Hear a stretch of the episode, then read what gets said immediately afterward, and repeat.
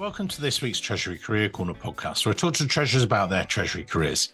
This is one of our revisited episodes. We're joined by Shailesh Betta Badur. Uh, Shailesh is the treasurer of Mohawk in the US. What you will hear is uh, our original episode, which has been re- remastered, improved on the sound as well. So enjoy that.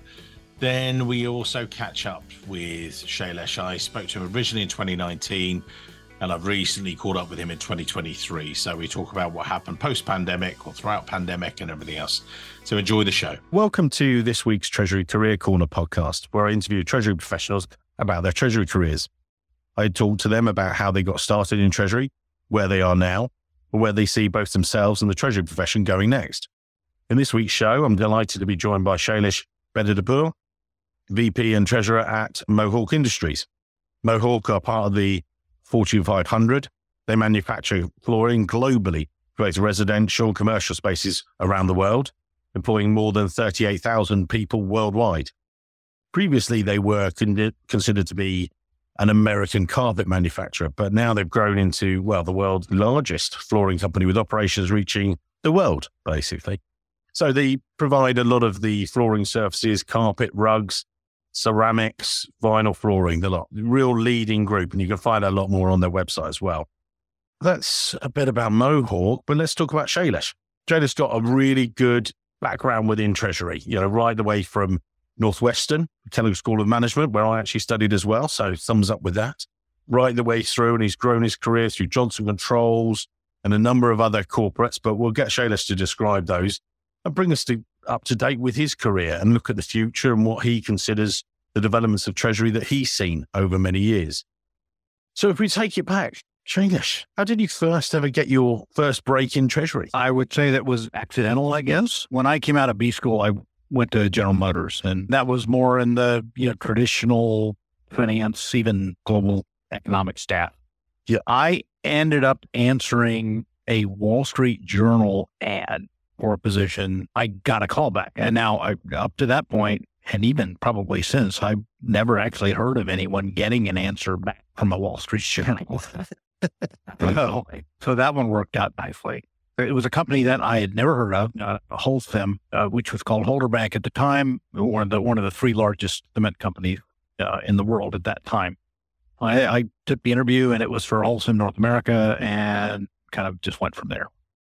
So you started as in, in financial analysis, but then that was your first step into treasury. Was that right? Or had you had Correct. exposure? That's right. So I mean, actual, you know, capital markets and and so on. Yes. How did that appeal to you? What was treasury like when you first started? That was back in the 90s. So quite different how treasury is now, sort of thing. Yeah. Well, so there were a couple of things, right? One was uh, this was a subsidiary of Holcim.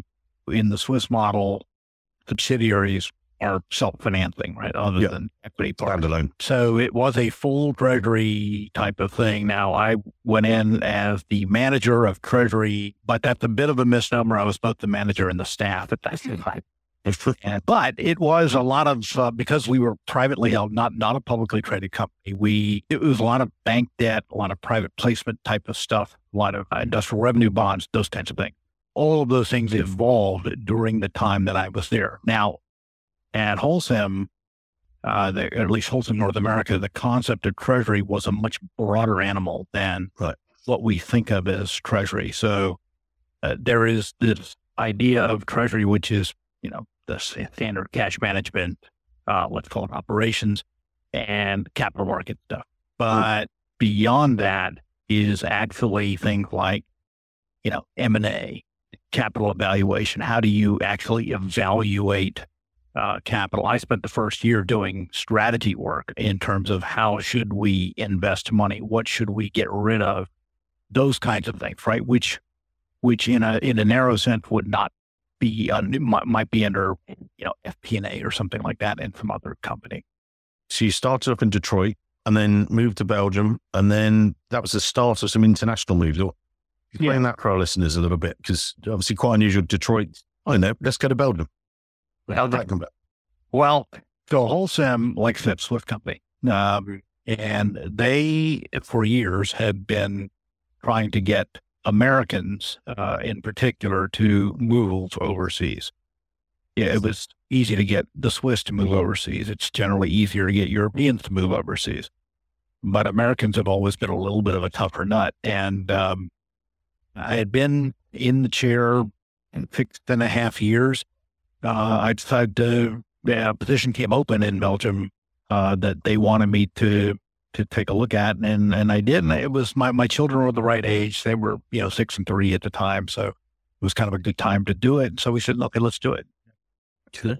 Yeah, and and you did a period of time there, but not that long before you were sort of No, it was a little a little less than a year uh, for a, a lot of different reasons, but but ultimately I had a nice, uh, yeah, again, luck, serendipity. I had met a guy at Johnson Controls, yeah, a few years before that, at a budgeting conference of all things, and he he asked me, he said, "Are you are you interested in Singapore?" And at the time, I didn't know anything about Singapore. I just knew something about chewing gum and. Uh, uh, you know, that kind of thing, being really clean, kind of a Disneyland of Asia.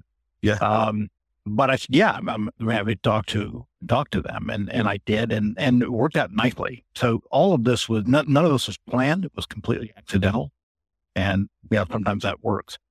and the role over there. Describe that for people and how you made that move. Yeah. So the role uh, initially, uh, well, the title was treasurer for Asia Pac. Yeah. Over time, I did that for two years. And that gave me a good way to sort of settle into the region culturally, you know, learn the geography. It's a huge geography. Just Asia Pac alone is a huge geography. If you'd say it really goes from India to Japan and Korea and Australia, New Zealand. Uh, so that that alone is just a, is an enormous uh, uh, geography. After two years, I added to that being the finance director uh, for the automotive uh, portion of the Johnson Controls business. Hmm. Uh, so I, I was carrying both both uh, both hats, and so that included a lot of the controller work and and all that that you would normally find in those kinds of positions. With that role, and you know, sort of you, you made the move to Troy within Treasury through to now you were Singapore and leading the Treasury. How was what was the cultural difference in Treasury terms? You know, in terms of Treasury staffing or the way that people approach. Was it different or was it exactly the same? You know, Treasury was Treasury. No, uh, well, so it was different on a couple of uh, fronts, right? One, Yeah. first of all, uh, Johnson. So you recall, I, I described in a previous answer that at Holcim North America, Treasury was a much broader animal. Uh, at Johnson Controls, it was much more traditional. Uh, Treasury was Treasury, uh, what you would normally think of. So it's the standard, uh, you know, capital market FX uh, operations and so forth. So that was different. Um, we had a pretty thin treasury staff. It was really uh, just a few of us uh, based in Singapore, but we utilized people on the ground in in various countries, obviously. So, uh, but we were able to centralize a lot of this through. In those days, it was Citibank in, in, in Asia. In those days, anyway, it was Citibank and everybody else. Uh, but they had great systems that we could use that to essentially commonize and centralize the way we did all of these things. And that just made life a lot simpler. Hmm. Um, uh, and what I found, the, the, the, so that's, that was one difference. The other difference was, of course, uh, in addition to being a very large geography, uh, it is a very culturally disparate uh, region, Hmm. right? Uh, Chinese are obviously different from the Japanese and the Indians and so forth. And even within China, the Beijing people are different from Shanghai people and so forth. And so those are all things that, you know, being somewhat new to the region, you had to actually learn. And that, that, that's the, uh, that, that's usually market success or failure in an bad assignment. So And when you say learn, is that what learning those cultural differences about how Yes. uh, how people think, yeah, yeah, how people think and, uh, uh, you know, how they might react, what will work, what won't work and so Hmm. forth. And so then from there, you sort of were pulled back to to work in the cent, you know, the, the head HQ back in Milwaukee in Yeah. the US, to, and then and then made a move on to Laureate. But talk us through the sort of transition from Singapore back to the US, and then and then a move move back to Singapore. How did that all come about? with Johnson Controls, all roads led to Milwaukee. And um, so having internet uh, expat for them for six years, and they they felt that it was time to come back to uh, States. And um, so I said, okay, that that that's fine. I mean, you know, I don't think I was all that crazy about it, but you know, I'd kind of done what I needed to do, and absent some professional opportunity, you know, it was it was probably time to do something else. Hmm. So came back, ended up taking over the. We had a captive finance company uh, that was that was really helping out customers in terms of financing. That, that again, another one of those things that we inherited from from York. It was relatively small, uh, if I recall. It was something like a hundred million dollars in assets, so relatively small. In the course of let's say six months, you know, I basically came up with a strategy, kind of working alone, really. Um, either we had to grow this to you know a billion dollars, or just to close up shop. It's not worth the Mhm. uh, it's not worth the effort. In the end, we ended up closing it. Now, as, uh, in hindsight, uh, that really ended up being the right decision given the financial crisis that came, Mm, mm. you know, literally the following year. But of course, we didn't know that at the time. We can't take credit for that. But having closed that, again, it was kind of time to do something else. And that was, that was one of the things uh, I, I hear this a lot from expats. I agree with it completely, which is biggest challenge uh, for returning expats is keeping that level uh, of involvement. The, the you get to do so many different things when you're an expat, particularly in Asia because of the time change. Right, if you're with a U.S. company, the time change to Asia is is large, Hmm. and so uh, so you are responsible for much more. And then when you come back to the come back to the uh, you know the corporate corporate house, you, you're not. I mean, staffs are bigger. There's much more, you know, process and some people it bureaucracy and so forth. Yeah. So it becomes a little bit more frustrating, I suppose. So when I got the, um, when I got the call for Laureate, you know, I was interested. I listened. And, uh, I mean, ultimately, you know, they asked, would, yeah, they, they were trying to set up something in Asia and they asked me if I'd go back and I, yeah, where do I sign? Plus it was, plus it was, you know, it was minus 20 in Milwaukee and that was, yeah, I was, I was ready to do it. So you you headed back to uh, the sweltering heat of, of Singapore. And No, so it was nice though. I mean, we literally got back almost almost a year to the day. But then again, kind of plays itself in this case. Um, we got back there, you know, August first. Forty five days later, Lehman fails. You know, we had all of our funding, so that was good. But a big part of my job, uh, along with a bunch bunch of other folks, was uh, you know we were going to try to roll up a lot of university systems, like do a lot of deals. Hmm. So the idea was, you know, we're going to do eight or nine, ten deals, whatever it was a year. And we ended up doing, you know, three, yeah, you know, so the math didn't make sense uh, for the company. And so there were a number of us that left after a couple of years. okay. And then Treasury pulled you back and sort of said, right, and you, this role came up. Mohawk. What did you you think with that stage? Obviously, Mohawk that was eight and a half years ago. It was a different company. I'm imagining. First of all, coming out of the financial crisis, everything was a different company. Right? So, uh, uh, and again, this just happened to occur. Um, we were in the States for summer holiday and I got a call to, to Atlanta. We, and you know, Atlanta, I've always liked Atlanta. So it's a big city. It, you know, the weather's good. Not as drastic a move from Singapore to Milwaukee. Hmm. It's, it's, uh, it's uh, like here, winter is brief. So came back and, you know, it's the senior, very senior position at, at that time, Fortune 500 company. Yeah. And there was, there was a lot of opportunity to do some stuff, which, you know, I've been able to do. And now I've been here eight years. So And with that with that role itself, you know, what what was Treasury like when you started, and where have you taken it from and to, sort of thing? What was was there a Treasury when you walked to the door? Oh yeah, yeah, yeah. The, the, there was the focus was probably a little bit different. I mean, number one, you know, again, you have to remember, you know, 2010. Really, the people are coming off of the financial crisis, right? So uh, there's a fair bit of that. Mohawk had gone from you know, call it eight billion top line before the financial crisis to something with a five in front of it. Most times you're out of business at that point. The thing that impressed me so much was the, the folks here made the hard calls and did it fast. Mm. Uh, so that, you know, they, actually never had uh, a non-profitable year. They were write-offs, so it looked like you know in one year there was it was definitely a, a, a knockdown. But it, yeah, these are all non-cash items. Mm. But but the result was that the capital structure was more than 100% fixed debt. And when I say that, all of the debt was fixed. We had a we had a uh, an ABL line because it had gone to high yield at that point. And uh, but uh, we're sitting on a boatload of cash, right? So uh, so that makes it more than 100% fixed debt and fixed rate debt. So and high high cost and um, and so over time, I was able to, you know, kind of get that down either through maturities or through opportunistic buying and so forth.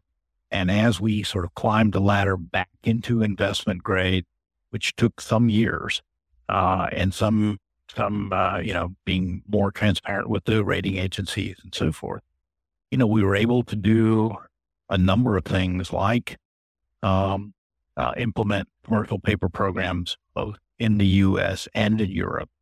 And so we now have, you know, a fair amount of European debt, mm. euro debt, uh, we issue commercial paper in in euros at negative rate uh, and have been for probably 18 months or so.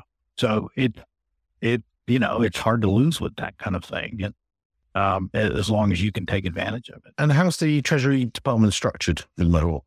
A new organization on it? Yeah, so we yeah, so um, so we it's really Treasury and risk, and so we sort of conflate the two. Risk being the traditional insurance type of risk, But when I say conflate, we we have a lot of cross uh, cross work going across because we just don't have Mohawk is is notoriously lean, so it's not like we have large staffs. In fact, the, the ten billion dollar company we have a, a treasury uh, risk staff of you know five or six. Now we do use people on the ground in different places, but nevertheless, uh, it's not a large uh, it's not a large group now the way we've gotten away with that to some extent uh, is through uh, kind of almost brutal autom- uh, uh automation. Um, so very robust in terms of uh, uh, electronic automation, any of those kinds of things that we can do that, that we can, we, we do. And when you say that, you what everything goes in the system, and, and if you can't, you, you force it in there, or what? what, what yeah, you... yeah, yeah. Well, I mean, so you know, I mean, uh, to give you, I mean, uh, just a real simple example, uh, Treasury Workstation, which we put into place. Oh, I don't know, back half of 2012, right? So before that, it was all Excel spreadsheets. I've been actually a little bit shocked at how many of my peers still use Excel spreadsheet mm. for a lot of this stuff, and uh, but but so so this has enabled us. I mean, this this took a whole bunch of work out of the you know just kind of basic work, a lot of manual work. It took a whole bunch of that out of the system, which saves time mm-hmm. and reduces error rate, et cetera, et cetera, et cetera. Um, Is that been one of the keys to success, or what have you? You run it lean, lean and mean mm-hmm. in a good way. Yeah. What have you seen? What What's your ethos within Treasury? What's the thing you said? Right, let's keep it like this, or where where do you focus your efforts on making it a better Treasury and the offering to the business, or do you work closely, or what, what's the sort of? The idea is that by doing more of this kind of thing, getting rid of the manual hmm. work, hmm. we are we're able to uh, help the business. Yeah, right. That's the idea. Yeah, and and that for the most part that that does work because otherwise we get too bogged down with the non-value adding manual things.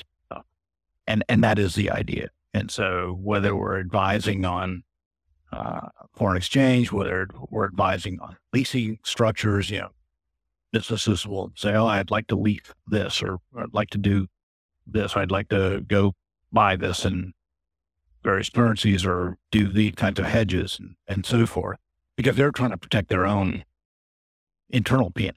Hmm. And uh, so, so these are all things that we can we can talk to. And then there's a whole bunch of, you know, I spent a lot of time with um, uh, with with uh, my CSO and my CEO uh, in terms of, you know, what does capital structure look like? What is the optimal capital structure? Why are we doing this? That's again, once more with feeling, what are we doing? Right. So it's not something that we just do put on the shelf. It's a fairly durable strategy. Uh, so that that is the concept. And you've been 20 years plus in Treasury, just like I've, I've been with, Treasury recruitment as well. How have you seen it change when you first started? What you know, and, and I'm not talking.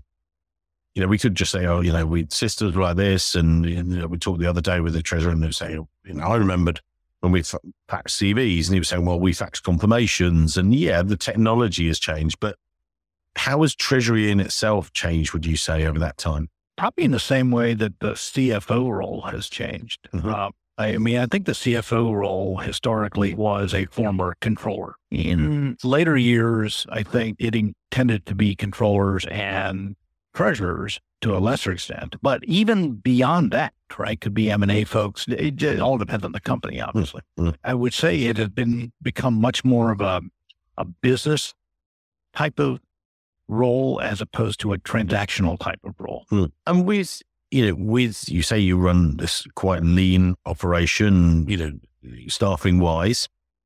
But when you are recruiting, what is it you look for in the people that work with you? I always look for, really two things, right? If you have the energy and if you have the um, gray matter and integrity, obviously, uh, my view is I can teach you anything. So it's not per se that we're looking for specific, you know, you have to have done this or you have to have done that. Uh, it's much more of a, you know, can you learn? And because uh, my view is that, you know, this stuff is so dynamic and it's not that hard you know, none of this is rocket science. Hmm. So can people learn from this? And the, if the answer is no, then, you know, I don't care what kind of experience you have. I, I'm not interested.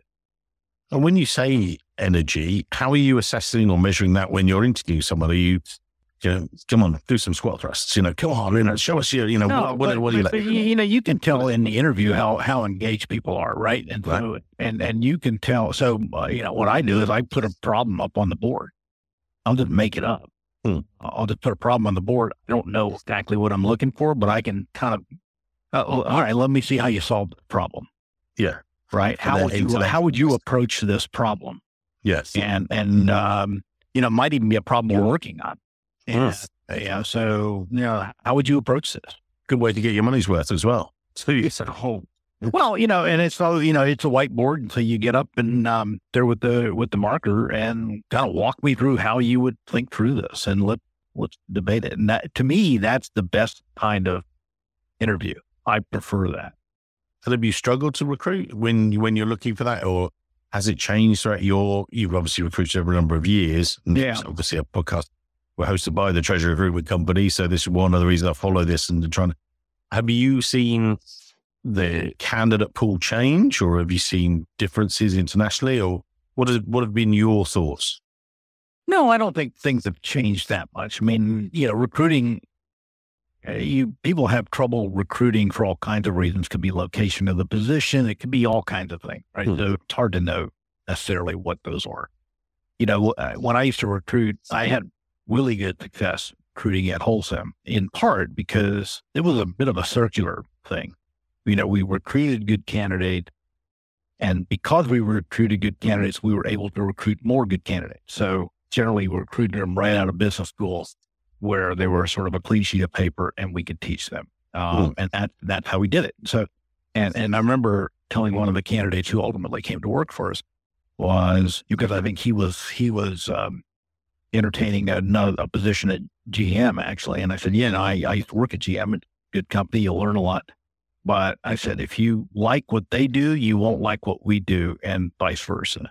And well, uh, I said, I said the, the the thing that I can promise you, I can't tell you what your next job will be. But what I can tell you is that whatever it is, you will learn a lot that you can take somewhere else if you need to. And so that that's the way I think. And I saw an interview that you've been, uh, we were talking just before the show started that you gave where you looked at that time, it was from a few years ago now, and you were talking about technology coming along and, various other bits. There was going to be more in it from that. But where do you see Treasury going from here? What are you thinking is changing or approaching the world of treasurers? I think, uh, and I, I don't think there are a lot of people that hold this view, but I think there are going to be two major changes. One is blockchain. I don't, I'm still trying to understand blockchain fully. I, have kind of gotten the basic concept. Um, but that uh, again takes out more manual stuff because you, you it's already there, right? Once something is in the blockchain, it can't be taken out.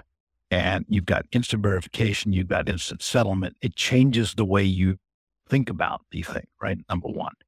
Number two is artificial intelligence. I'm a, I, I don't know exactly how this is going to work, but artificial intelligence, and I think about artificial intelligence in a very layman's way, and that is it code that writes code, right? It adapts.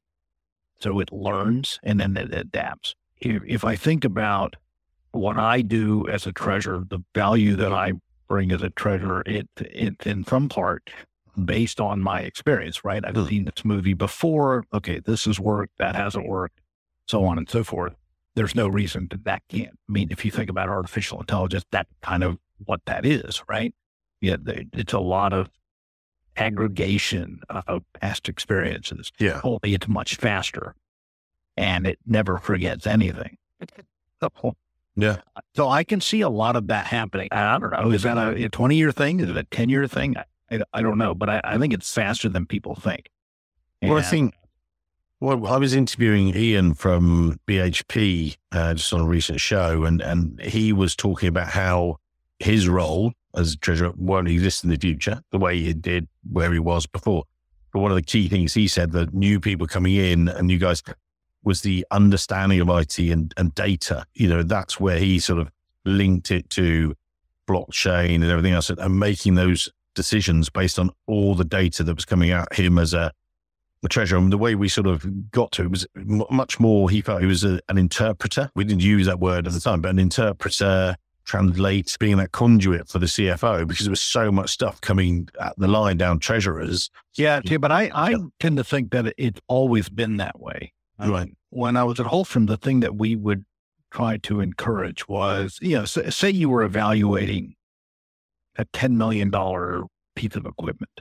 Yeah. Um, you know, that a plant. And, and so, you know, the manufacturing guys would say, oh, yeah, this is going to do, it's going to increase production by 30% and all of those kind of things, right? So, so one of the things that you know in our evaluation of it, you go through the standard, you know, NPV types of calculation, mm. which is you know anybody can do that. Mm. Uh, but the, but the but the key is then is to interpret that as to say, okay, let's say you don't get your thirty percent, say it's twenty five percent. Do you make your numbers? If the answer is no, then essentially what you you have to then translate that back into manufacturing metrics to say okay if you're you're saying you're going to get x but you're really going to get let's say you only get x minus 2 are you willing to take your bonus on yeah and that's that's where the rubber hits the road because the manufacturing guys they won't understand the i mean and you wouldn't expect anybody to understand the so amorphous you know npv calculation what does that even mean but they will understand machine efficiency hmm. because that's what they do. And so you are you are translating it into financial numbers, and then you are translating it back. Hmm. And and so essentially, you're telling a story. And so what's the so it's the cost benefit analysis in some ways of if we were to implement blockchain or if we do bring in this technology, what what does it give us? You know, what's the well, benefit to us? In in in the case of blockchain or any of those kinds of things, that's going to happen anyway. It's not going yeah. to be a choice, I think. So uh, it's it's going to happen. And the, the, the, question then is, you know, how do you how do you how do you make use of it? How do you deal with it? Yes, and implement it the best way, or right. know, sort of leverage it as well. Yeah, and yeah, yeah. What do you do now? Based on that, you've looked you looked at the the future of Treasury, but you know to wrap up today's conversation a little bit, and I'd use this quite a lot, so it can be a big answer, so don't worry. But someone looks at you, we, we spoke before, and Shailesh has very kindly said that if people do want to connect with him or, you know, hear more and things like that, he's, you know, to connect with him by LinkedIn. So we'll put his LinkedIn profile in the show notes. But we also talked about, you know, Shailesh's career. You know, it's, it's encompassed a lot of international moves and everything else just looking at that, if someone wants a career like yours, they want to come into treasury, but then it sort of parachutes them around the world and doesn't, you know, what would, what advice would you offer or give them? So I can say this now because I'm old. Uh, um, we both not, don't worry. But the biggest lesson that I have taken from this is uh, you never really know what's going to happen. So all the planning in the world is great. It's, uh, I think Uh, there's a famous quote from Clausewitz, which is uh, all battle plans are obsolete the minute the first bullet is fired. Hmm. And I, I, I, that's true. I mean, so, you know, I never plan. Uh, in fact, so uh, I'll give you an example. I, I, so I was born in India. I came to the States when I was less than a year old. So I, I grew up in the States. And I, it, it had never occurred to me. I mean, I thought about it a little bit every now and then, but it never really occurred to me that I would work overseas. Uh, and then the Belgium thing came up. And then without that Belgium opportunity, Singapore probably doesn't happen. And if Singapore doesn't happen, the kinds of things that I would have missed out on now, now as I think about it, you know, both professionally and personally, you know, for professional growth, personal growth, my family, you know, my, my kids more or less grew up overseas. They are different people because of that. Hmm. You know, it just made our lives uh, as a family uh, much richer. It made, it's made my professional life much richer. And none of that was planned. Right. And so I, I, I guess the, the advice that if anybody asked, uh, the advice would be kind of go with it. You know, eh, you don't have to have all of the answers before you jump. You, obviously, you don't want to make foolish mistakes and things like that. But at the end of the day, as long as you're learning something, then you're okay. You know, that that's something that you can then talk about. You can you can take somewhere else. As long as you're learning, you it has not been a lost opportunity, and you never really know what you're going to learn uh, until you do it. And so that would be, you know, don't be afraid. I, I guess would be the main thrust there. There you go. What a great wrap up to today's show. Exactly as uh, Shailesh says, don't be afraid. Grab those opportunities, exactly as he's talked about, and uh, away you go with your treasury career. So, uh, as I said before, we'll put Shailesh's details in the show notes. Thanks for the chat today.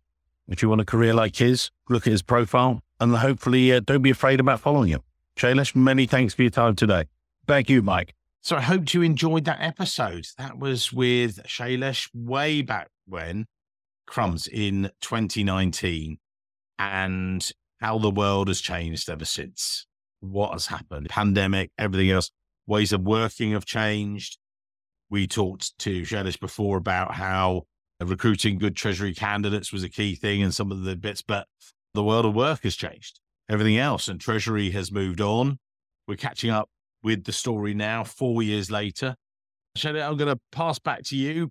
Bring us up to date, if you would. You're still at Mohawk, which is obviously Fortune 500 manufacturer, distributor of floor pro- products, but in, in floor covering products. But we've already heard that in the previous episode. But now, sir, we're catching up the conversation four years later. What happened next? Good to talk to you again, Mike. You know, what's so interesting to me, just as an aside, you talk about this was back in 2019. And yeah.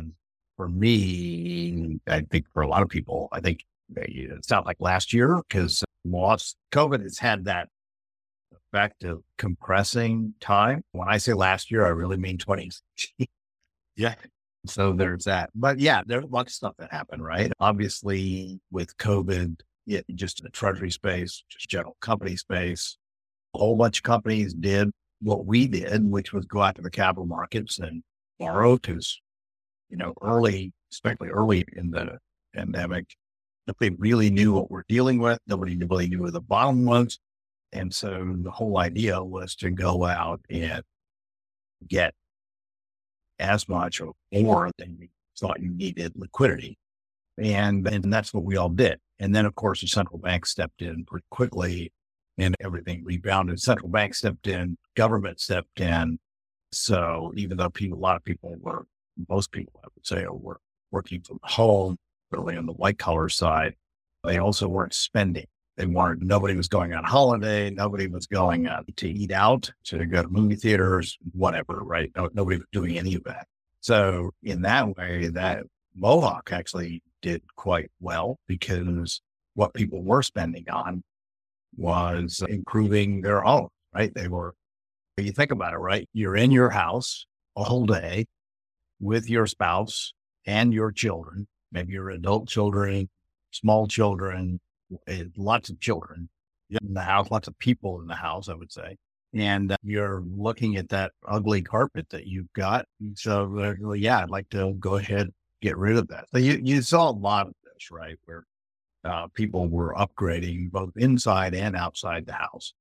And there was, there was a major push towards that. And then you also saw things like housing prices go up. And so a number of very sort of anomalous things that were always going to be temporary. But, and then that kicked in inflation, the supply chain, things like that. So you had some sort of weirdness going on. And see, we seem to be coming out of that now. Obviously, you've still got things like the Ukraine Russia war, which put pressure on energy mm-hmm. prices, particularly last year in, in, in Europe and so forth. So there's some anomalous weirdness but going on, but and then that's likely not going to end. It'll just be different. Yeah. But these are all things that you have to learn to deal. And what's that been like for Treasury? If we hone it into you guys and things, what what's it been like for you? What's happened going to remote working and everything else? How did it affect yourselves? It was very mm-hmm. interesting. We were generally, I'll tell you, I worked at home a grand total of about six weeks. And that was it. We we had some sort of unique issues here, but but we weren't really at home that long. Now, not that matters so much, but but that's that that's the fact. Now, I, I think the changes that show up are where things were maybe a little bit more stable in terms of being able to recruit people, things like that. That's a little bit more challenging now because people did get used to working remotely. People are less willing to do a commute. Like we're a bit outside of Atlanta, maybe farther than people want to go, generally speaking. That's a little bit more challenging. And because the paradigm has changed in terms of remote, because people know they can do it it's and it's just harder to get people. Mm. That that's I would say has been the biggest single shift in the way of doing. Yeah. Um, do you Treasury wise? Did Treasury was resilient enough? I know a lot of people actually said there was emergency plans in place and everything else, and they actually worked out rather well. Thing, and that's not to take. It. Yeah, we had we when the pandemic we had always worked on that because my, my, my my feeling always has been, look, if the building blows up, we still need to be able to, you know, move money, just basic blocking and tackling. Yeah, uh, you still need to be able to do that. So I've always had that in mind. But when in the early days of the pandemic, like January, before people really knew it was a thing, we tested it all out with things like Zoom, which nobody had heard of Zoom those days. And now we can't stand it because we're too used to it. But it's, uh, yeah, we had tested it all out. So when we pulled the trigger, which was probably in early March, late February, we were ready to go and things worked out well. Yeah. And now we've come back into the office and we're looking at the future and things. What do you, we just spoke before the show about world events and everything else? Everything seemed to get back to a sort of a steady state, as it were what are you facing now, treasury wise, and how are you seeing it for the future? Sort of thing. What are the things that other people should be thinking about? Do you see and you're planning for? First of all, I, I would not agree that everybody is back into the office. Right. Right. So here at Mohawk, we're back in the office, fine. But a lot of people are not. I look at my children; they are still working from home. They're in tech, but they're still working from home where they are and they've been told they're going to work from home forever. Now, to my mind, forever is a long time, so you never really know. But they've been told that. But I guess my point there is as long as a significant number of people are, are have shifted that paradigm, it's going to affect everybody, whether you're in the office or not. Yeah. You're going to have to adapt to that new workforce. And that that's key as we look to either add or more likely place people. Now, we have specifically, we have always been highly automated. We did this when I came in 13 years ago now. We started automating pretty significantly, taking out a lot of the manual processes. So it, you know, something as simple as a treasury workstation, which takes out a lot of a lot of those sort of manual, very tedious kinds of day to day things. And, and that allows us to work at a relatively lean with a relatively lean structure. And so that, that helps. And that's going to happen, I think, more and more just because they, you're not going to be able to get people. And there are fewer people in the world. Right? So yeah. you've got, so I think automation, I think AI is going to be a thing that's going to, that's going to be a big play. And so I think you can see a lot of just touching on that with AI, that you and I had spoken about it before, but that you, we'd both agreed at the time that things like developments in blockchain, AI will impact. But I did a post the other day and I was just talking to people that it's going to impact, but not wipe out. It's going to reduce manual processes. And actually, for me as a recruiter, if we can embrace AI, it's going to mean I can spend more time talking to clients like yourself. And it takes away the close ended task, but not the open ended task. It means I can spend more time talking to candidates about themselves. And yes, there's some stuff you can get, but in actual fact, it frees me up to do the interesting activities personally. Do you see similar yourself or what are your thoughts? I think it depends on your time frame. I think that so with AI, right, everybody gets focused on uh, the big horror stories, right? we're going to get enslaved by by servers someplace. Yeah, we just went to see uh, the new Mission Impossible movie yesterday, which was a whole AI thing. You know, it's a fun movie, but yeah, so it, it seems fantastical. At the same time, I don't think it is longer term. So we talk about the more interesting things, but if you think about what, let's say, a treasurer, why do you hire a treasurer? You hire a treasurer uh, mainly for accumulated experience and therefore the judgment, right? That that's the idea that you can think your way through situations. Now, that is a function of okay, I've seen several movies before. I know how they turn out. So I tried that. That doesn't work. Let me do something different. And so over the years, you pick these things up. Now, take that as AI, where it's not just a single person's experience, it's the whole thing. And and it accumulates fast. And you can run multiple scenarios. There's nothing that we do that is rocket science. There's I see no reason why it wouldn't eventually wipe it out. That sounds dystopian, but I really believe that. No, I think it's great. And wrapping up today, because you gave you were very kind with your time last time. Any nuggets, any pieces of advice you'd just give to the Treasury folks out there if they're thinking about their careers or thinking about what they should be doing next? What are your sort of takeaways from this updated show four years later? It's crazy, four years later, but we'll... I don't actually remember if I said this back then, but it would certainly hold, which is for Treasury people in particular, because Treasury is somewhat, let's say, walled off function, and not unlike tax, for yeah. But I think it's much more important to get into the business and to really understand the business that you're dealing with, because that, because otherwise you're just what you're really doing is mm-hmm. some manual right? You don't have a full understanding yeah.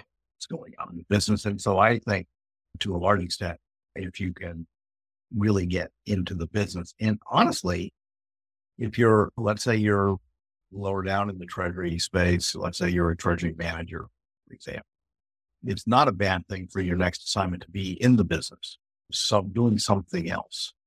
You can always come back, but, but doing something else and broadening that, broadening that experience base, I think is not just important. I think it's actually necessary.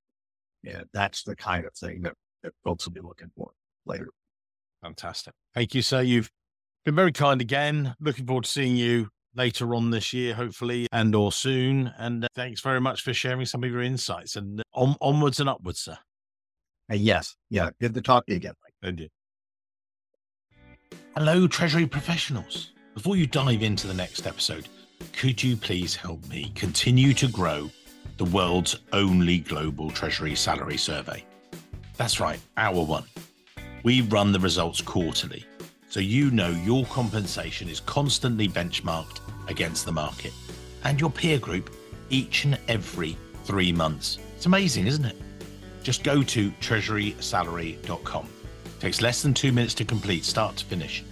You then gain exclusive, regular, updated access to our salary survey, keeping you ahead of the curve.